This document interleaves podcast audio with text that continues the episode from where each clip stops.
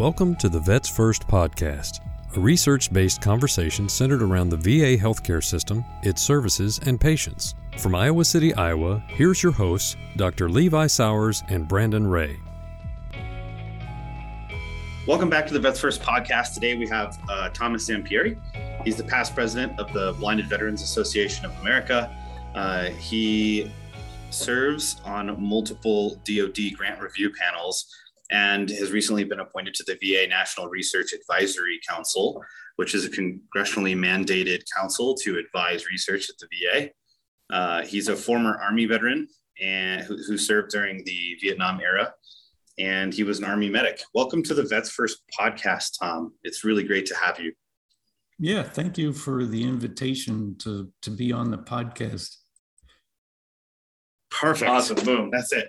Yeah. got so, that over so with. they cut that part and they'll put it at the beginning of our conversation and and cut out our mumbles and stuff. They do a really great job making the sound good. Yeah. And yeah, I, they told me with the CDMRP when they did the video. Um, by the way, they said keep you know because I started to to go into too many details, and they said no, keep it, you know, like one minute response. I had, to, I had to learn how to not fill dead space with mumbles or saying uh because Yeah. if you have like a good quiet dead space, it's a good spot for them to cut and puzzle piece it together. So that's Yeah. stuff I'm working on. Oh, So and then, and then uh, Blinded Veterans Association. You, you did the uh, uh, Oh, you know uh, when we when we testify in front of Congress. By the way, all of them say Blind Veterans of America, uh-huh. and and uh, because all the other like paralyzed veterans of America and disabled American veterans, for for whatever reason, our founding forefathers in 1945 didn't want to be Blind Veterans of America. They said Blind Veterans Association. Mhm. And, and and just so you know, it's it's it's it's you know some of our members get all like perturbed. I you know I when I've testified in front of Congress and they make they say Blind Veterans of America, I just smile and say okay. yeah. my but- apologies. No, no, no. Yeah, just in case when you start to interview the other veterans, they'll some of them are more sensitive. I, I don't really care. No, that's fine. You know, I think I think that's actually really important because you know we we've moved away in the field of migraine from calling my people with migraine migrainers, and like you know they you know people don't want to be identified by what has happened them, Yeah. and that's and what they suffer from, and so I think that's an important point to make, and we'll probably include this in the podcast, Tom, if that's okay. I think sure, sure, sure, sure. Yep, Okay, we're cool. good. You know, I looking at your uh, history here a little bit before we got on. You're like a renaissance man. You've like done everything. You've got a PhD. You served in the army. You have continued to advocate for veterans uh, in multiple ways. How did you get to this point? Where did you come from? Oh yeah, uh, uh, that's a great question. I, I started out with an interest in in. Um, I started actually as an emergency medical technician working on ambulances up in very rural parts of New Hampshire and Vermont. Mhm. and I was only 17 years old. And um, I basically, Is that where you grew up at? yeah, yeah. And and so I was, I grew up in an area where there was a very, uh, you know, big um, rural area where there was a lot of shortages of, of physicians and and um, especially specialists and so that had an impact on me and anyway after i had worked as for a year as an emergency medical technician. I volunteered to join the army because i wanted to be able to be a medic and get that training. And then i all i had met a uh, individual who was a physician assistant who had a profound impact on me. And i thought what a great career. And so I went into the Army, served three years as an Army medic uh, at different hospitals. I worked in an emergency room at one military hospital in New Jersey. after I finished my three years, I applied to physician assistant program in Philadelphia and started um, the PA program there at, at uh, Hahnemann Medical College in 1976 and completed the PA program and then went on to work for 20, 25 years as a physician assistant. And so that was my, you know, life's plan. And then retinitis pigmentosa, uh, my vision kept getting worse and worse. As, as you're aware, my peripheral vision kept constricting. And so all of a sudden, at the age of 46, I no longer felt I could safely practice as a physician assistant. My my visual fields were down to like 10 to less than 20 degrees. What kind and, of like if, if I can ask a more yeah. personal question here, what kind of impact did that have on your life when you came to that realization that you couldn't do what you wanted to do? Huge. Um, you know, it's interesting, you know, uh, speaking as a person wearing a white coat and a stethoscope, I did surgery for over 20 years and I did emergency room trauma. I did orthopedic uh, injury trauma for a whole year. Um, I did neurosurgery. So I was sort of a type A personality. Mm-hmm. And all of a sudden, the surgeons that I worked with were aware that my vision was getting worse, but they wanted me to be able to continue to work. So I stopped actually going into the operating room and I spent all my time in the clinic. But I was even having trouble eventually just going into the patient rooms and, and not seeing people in the hallway and, and some, you know, all of a sudden I realized this is getting dangerous. I'm gonna, you know, um, not see something and and and so I, I went down and, and visited with the VIST, the the VA's uh, visual impairment service team coordinator at the yeah. VA where I was working, and I went down there and I sat down in a chair, and I told and he knew uh, me and knew my RP was getting worse. And, and suddenly he said to me, he said, Tom, you know, let's get visual fields. And, and we scheduled that. And I came back afterwards a couple weeks later and sat down and, and he said, you know, you're, you're legally blind. And it just hit me, you know, suddenly you're confronted with that. Mm. And he said, um, you know, what are you going to do? And I just broke down in tears. I said, I've spent, you know, from the time I was 17 to 47 years old, taking care of people and taking care mm-hmm. of patients. And now I can't. What am I going to, you know? And he said, and I'll never forget this. He says, if, well, back up, Tom. If if you hadn't gone into the medical field and become a PA and, and all that stuff, what what else would you have done in life? What were you, what other interests did you have? And I said, well, I've always been interested in history, and I thought once of of you know being a history teacher, and and I have a real real big interest in politics. So he said to me as I stopped the tears he said, Well, why don't you go back to college and and get a degree at, you know, get your master's degree. So that's what I did. I went back and got a I I, I left the VA in July, medically retired after 20 years. And the end of August, I started in a master's program in political science and a minor in history you wasted no time there.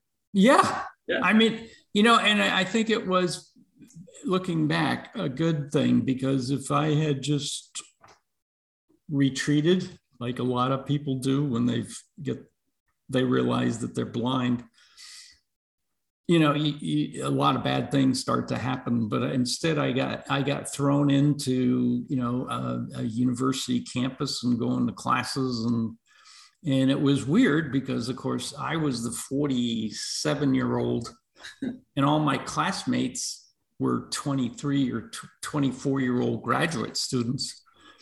Anyway uh, uh, so I finished my master's degree in political science and just couldn't stop because some of my professors said, Tom, you've got a real passion for politics. And when we when we had class debates and stuff. So why don't you get your PhD and then you, you could teach at a, you could teach at a university or something. Um, education is slippery. Hold on. So you were like you were like 47 starting a PhD. Yeah. Yeah. Oh my gosh, I can't imagine. I'm 37 and I can't imagine going back to school. It's just like, oh Lord. Oh That's Lord. Cool, so, so I had um, a lot of when I was an employee, uh, backtrack a little bit, I was also the national president of the Physician Assistant Association.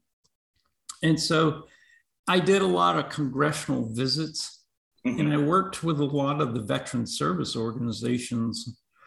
And so, if there's another little piece to this whole life story, I ended up, I used to go to Washington, D.C. about three or four times a year. And I would meet with members of the House and Senate, but I would also go and, and network with the different veterans organizations.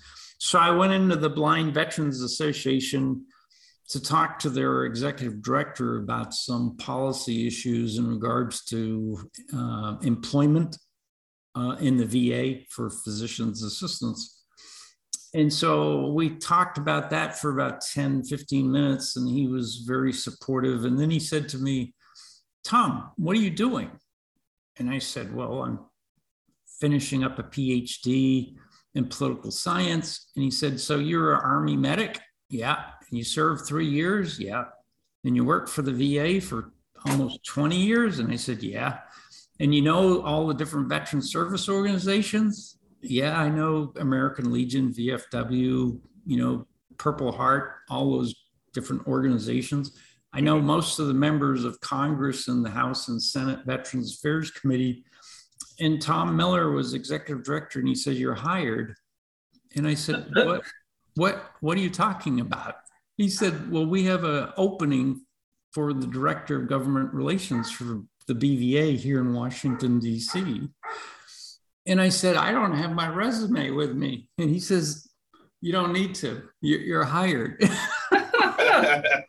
you just spoke your resume. That's awesome.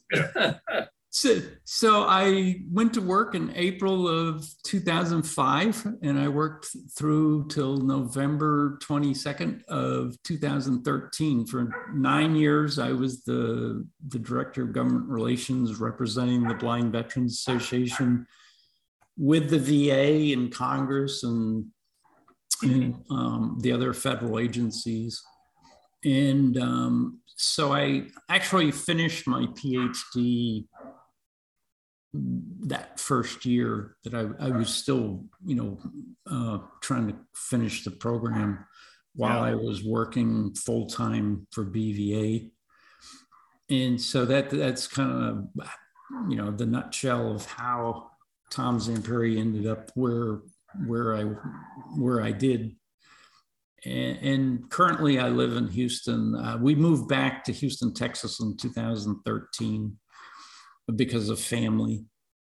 And um, so um, I continued to serve on the BVA's board. I got elected to the BVA's board of directors in 2014 and, and served uh, in a variety of officer positions. And for the last two years, I was the national president of the BVA until August of 2021. Great. So, so Tom, your involvement with the Blinded Veterans Association, can you tell us a little more about the association? Like what what kind of sets them apart from the other groups, um, aside from the uh, uh, the vision aspect? Uh, well, you know, um, the history of the BVA, you know, goes back to actually it's our uh, 77th anniversary, goes back to March 28th, 1945. And I think what's always been unique about the BVA is the fact that it, the organization was started by World War II um, combat blinded veterans, and they were concerned about um, the Department of Defense had a couple hospitals for for rehabilitation, but once you were discharged from the military medically, there was you couldn't there was no other follow up, you know, for rehabilitation. Mm-hmm. So our founding members worked passionately to get the VA to establish the, the first of the blind rehab centers in at Hines in Chicago, of course. And now there's 13 blind rehab centers. So over the 70 years, I think you know BVA has has played an integral role in, in improving different types of veterans benefits programs and services, and they've also worked very closely with the VA on both low vision and, and blind rehab services. And so now, of course, there's the, it's, it's you know, pretty large, you know, there's the VISOR programs, there's the 13 blind rehab centers, mm-hmm. there's the VICTORS programs for um, op- low vision optometry. And so, um, when you when you look back at this how everything is is grown you know BV, bva has always worked closely with the other veteran service organizations in order to get those types of um, advances made yeah and, yeah so one thing i really want to ask you is what kind of unique perspective did serving in the military give you and why did you end up at the VA in particular? You were a PA, you could have gone anywhere. Was it the right. service that you did that yeah. wanted you to go, that made you go to the VA? Like, how'd that work? Oh, yeah. Um, boy, that's a great question, too. I was, um, I, uh, you know, I, the first five years I was a physician assistant, I actually worked uh, in the private sector. I worked at a university hospital. I worked at a private hospital. Um, I did, um, you know, I actually worked for the state of New York for a year as a PA. But then um, I missed that connection with other veterans. Yeah. And so uh, in 1983, uh, a really good friend of mine who had been a Navy corpsman said, you know, there's there's some PA openings at, at the hospital in Canandaigua, New York. And if you want to apply, we'll go down and, and, you know, and one thing led to another. And so I, I they hired me and um, it, it was, it was in the 1980s, you can imagine I was meeting World War One veterans who were mm-hmm. elderly, but they were in, you know, to, and and of course, you know, thousands of World War II veterans, Korean War veterans, and I just felt like I could relate to them, you know, as yeah. as, as a veteran to another veteran, and the fact that I was their their clinical provider, and I and, and when they knew that I was a veteran, they they the trust seemed to go way up yeah. Uh, even though you know my my colleagues were who had never served were you know extremely you know uh, talented you know clinicians. There's that bond, uh, you know, the band of brothers, mm-hmm. and, and, I think um, it veterans. Um, speaking as a veteran, when I go into the VA, in a, in a, it sounds biased, but if I'm able to see another veteran, you, you just know that they understand what sure you know, yeah. what what you've been exposed to in both environmentally and physically, and and I think um, there's a, a, a automatic um, connection with with those with those providers. Mm-hmm. Yeah, that's that, that's great. That's a great answer. Um, one thing that I've noticed about the BVA is it's very interested in research and promoting research. Uh, why? What's the importance to you for research, and what what role does it play in a veteran's life? Do you think? Yeah, I um, I'm sort of unique, I guess, in the sense that because of my medical past background, and then uh, as I sort of helped actually drive the the BVA towards being a stronger advocate organization for research, mm-hmm. because also I was heavily influenced from 2005 to 2013 in Washington, D.C., you can imagine all of the casualties that were coming back from Iraq and Afghanistan that were going to Walter Reed Army Medical Center and Bethesda National Navy Medical Center. Back then, the two hospitals were just full of wounded. And I recognized that the Department of Defense probably didn't have as much funding for ocular trauma um, research as we felt was necessary, considering that 14% of all of the wounded that were evacuated had sustained some type of eye injuries. And so, um, BV, representing BVA, I, I felt that we needed to advocate for more research funding, both in DOD and in the Department of Veterans Affairs. And even I helped advocate for National Eye Institute because a lot of the members of the BVA have age related degenerative eye conditions. And so I think from the perspective that you want to have research that's going to hopefully find new treatments for the, the young soldiers or Marines who come back with a penetrating eye injury or a traumatic brain injury with vision dysfunction. Um, those service members, you, you hope that the research for acute trauma will help prevent complications. And then for other veterans in the system who have already developed complications, retinal detachments, or corneal problems, or traumatic cataracts, or they've got age related degenerative conditions. You know, the research that the VA does is critical to, to finding new treatments for those, those types of problems.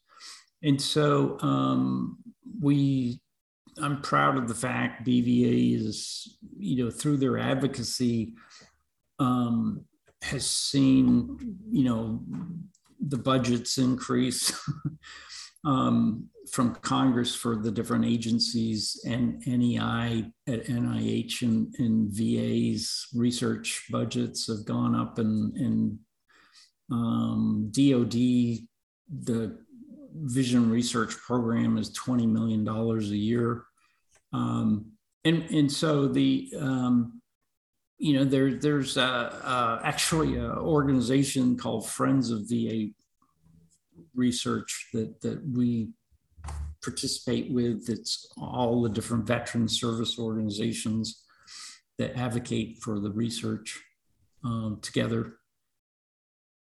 So, so, Tom, given the prevalence of vision problems vets you're talking about uh, like TBI related vision problems, like penetrating eye vision problems. What would you say are the vision problems are, that you would uh, attribute to being unique to vets versus uh, the civilian population?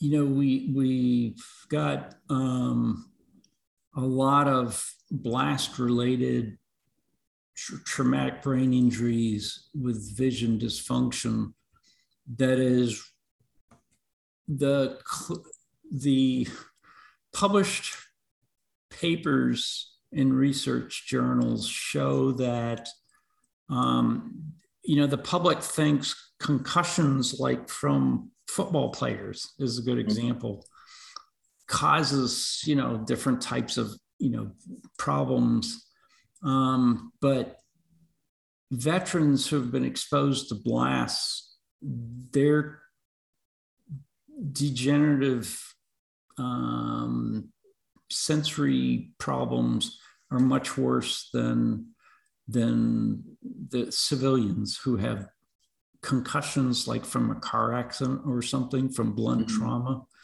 um, and so I've actually, you know, when you when you look at NFL players or uh, N, NHL players in hockey, you know, they their complications are usually in their late 30s or 40s.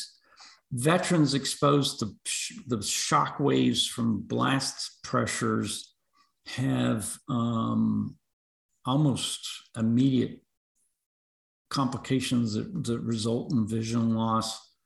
Um, and, and, and so it's a uh, markedly different type of concussion than than uh, you know someone who falls down you know stairs or somebody who's like I said been like in a car accident and had blunt trauma. Um, there's an awful lot about blast energy pressure waves to the brain and the visual pathways yeah. we're, we're just now discovering in fact through through the research that you all are doing there at the va in iowa city it's it's really critical because the the importance of this research is you you know is the sooner you can diagnose that there's actually um, been a, a, traumatic brain injury from a blast, um, then of course, the earlier you intervene with hopefully new medications uh, and, and, new treatments or, or surgery, surgically, um, the, the better your outcomes will be. Um, and, and so I think um, it's important. I, you know, serve on uh, International Veterans Research Organization, in Bravo Victor. And what we're trying to do is compare the, the British service members that were exposed to, to blasts in Iraq and Afghanistan with our American cohort of veterans uh, to see if there's any differences in different age groups and also between male and female veterans. Mm-hmm. So, so about 14% of good questions. Yeah. Yeah. Of American veterans are female. Mm-hmm. And the BVA has, you know, um, female members that, that were exposed to blasts that are blind.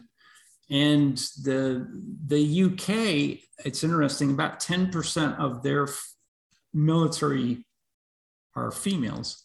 Mm-hmm. And, and so, what we're hoping to do in our research data analysis is to see, you know, are, are there similarities and also, of course, looking at what what types of complications occur um, in in those populations. And so the frightening thing that they found in England with the veterans over there exposed to blasts is um, they tend to develop early onset dementia type symptoms. And, and, so that complements the research that's been done at the VA in Boston with the, mm-hmm. with the brain injury research. Yeah. Uh, you know, and and so it really t- starts to tie TBI also into the symptoms of PTSD. Yeah. And yeah. And so um, there's a high correlation between TBI or exposure to TBI in veterans and PTSD. Right and and so the the neurological complications of the brain injury presents often as you know uh, i can't concentrate mm-hmm. or a patient will say i can't remember um, so they can't work because they get frustrated or they also in the research that Bravo Victor is doing um, we're actually doing clinical studies in england um, with um, the sleep disorders.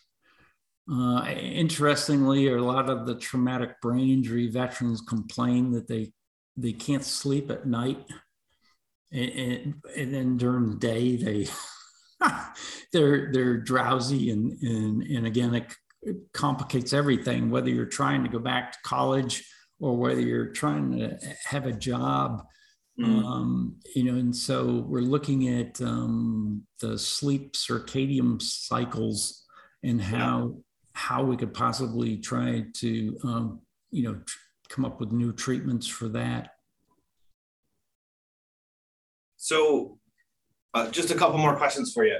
Yeah. Um, one I think is is a bit sensitive, and what would you tell a veteran that was previously had 100% vision and then loses their vision.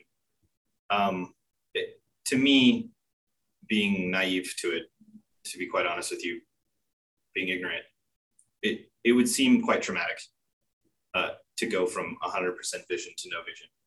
Uh, yeah. You know, you, you've had a unique experience where you've, yeah, you, you still, I, I don't know your, your individual case, but I think you still have some vision. Mm-hmm. And, and, you know, while that is traumatic, what would you tell a veteran that experiences this or is beginning to lose their vision? You know, what what would you tell them? How like what should they should obviously they should seek care for that. But what what would you say to them coming from yeah. your perspective? So I dealt with both the the older veterans who had age related mm-hmm. degenerative early onset vision loss and I think that key is, um, and, and, then I've dealt with, of course, out at Walter Reed Army Medical Center and at Bethesda Naval Medical Center. I had a, um, peer visits because I think, um, you know, being able as a blind veteran to go in and talk to an individual who's had a sudden traumatic injury and they wake up and suddenly you know the ophthalmologists have done maybe three or four or five surgeries and after a couple weeks they're told we just can't restore the vision because there's just been so much damage you know, and and, and you, the the reaction that they have is their life is over. Mm-hmm. And so, in those peer visits that that I did on, you know, with Blinded Veterans Association, and even in England, when I uh, we'd had an exchange program where we would go over once a year and meet with the British blind veterans. If you can connect with them and, and, and let them know that there's rehabilitation training and that you can learn orientation mobility skills you can learn you know um, um, living skills how, how, how to cook how to how to do things in your house um, computer access training and the technologies have evolved so that people can um, I got one Army blind veteran who's climbed mountains all around the world. He's climbed five of the tallest mountains on five different continents. And he, he said to me, Tom, if I've got my cre- my Visa card and my iPhone, I could go anywhere in the world. That's awesome. Yeah. And function. And it's incredible. Um, but I, I think um, get, getting back to the you know your question um, what's important is that they providers will often make the mistake of telling a patient who's got vision loss, whether it's acute or whether it's a degenerative condition, they'll say, We're sorry, there isn't anything more, quote, that I can do for you, meaning I can't give you a pill that will restore your vision. Or they, it comes across though as there's no hope. Mm-hmm. So, what I try to do and other blinded veterans try to do is convince that individual that once you've been introduced to, to vision rehabilitative specialists, and you've actually first time picked up a white cane with that orientation mobility specialist and you learn how to navigate, then you suddenly start to check off the things that you thought you would never be able to do again. And, and so I, I, had a Marine at, who was uh, 22 years old who came back from Afghanistan. And um, I went out to visit him. And maybe this is a good way to kind of end the stories. And um, the doctors out there at Walter Reed asked me to come out and visit him because he was just profoundly depressed um, after they had told him that there wasn't anything else surgically that they could do to restore his vision. His right eye was gone, his left eye had two degrees of central vision. So he tells this story to, to individuals still today. I, I walked in his room in 2000, 2011. It was like in January and and I went and he said, I'll never forget. I heard the tap, tap, tap, and I didn't know what it was. And you come in my room and you introduce yourself and you say, Hi, I'm Tom Zampieri. I was an Army major. Um, I, I, I'm blind and I'm here to visit you. And, and um, so I talked to Tim about what to what I went through with rehabilitative training and computer training and orientation, living skills, all that stuff. And did I participate in recreational events and kayaking and all that stuff?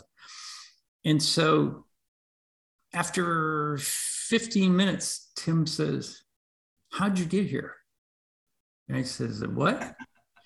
And I, he said, How did you get here to the hospital? And I said, Well, I work in the city in Washington, D.C. And I took the bus and went over to the metro subway system, got on the train, came out Georgia Avenue exit, and then I walked four blocks over to the hospital to Walter Reed to come see you. And he stood up at the side of the bed and he said, You did all that just to come visit me? Why would what? That's incredible you know, and you you're by yourself. And I said, yeah, yeah, yeah. You know, you learn you learn certain routes, you learn certain bus schedules, you learn certain you know things to get around, and you can do it. And so he said, I had never met a blind person before. I'd never had a family member who was blind. I never had any friends who were blind. So Tim was the first blind person I ever knew. And Tom, you're the second blind person I've ever known, and you can do all this. I guess I could learn to do it all. Mm, yeah, that's awesome. that's a good story. Yeah, you know, it just takes sometimes it just takes one thing to trigger their their mind. You know. Yeah. And and, yeah. and to, to, give them hope, and I, I, think that's really important. And I think yeah. Brandon's going to follow up with our fun questions. Oh yeah. After um, that that very poignant story. Well, Tom, we always we always got to ask. Uh, what do you do for fun? Oh, uh, actually, I'm I'm kind of one of these crazy walkers. Um, I used to run, um, and and I was pretty good. I I could do four miles in 27 minutes. But as you get older, you realize that's not a easy thing for your knees and joints. So I, I, I just I just realized I'm old. Yeah, but I do a lot of walking, and um, my physician, primary care doctor, is always joking because I do, uh, on average, eight miles a day, uh, and, and I joke that that when you deal with Congress a lot, you need is stress relief. And so I, used, I, I, used to walk a lot in Washington, D.C. too. So I would, you know, the old Fitbit thing, everybody tries to get 10,000 steps a day. Mm-hmm. Well, I average 24,000. So I'm doing, I'm doing probably eight miles a day. Um, and so, you know, but I, I like to kayak um, you know, and and um, oh, you know, um, I, I you know, uh, obviously spend an awful lot of time looking at research articles and stuff in order to try to keep up with the different things, um, you know, and so I,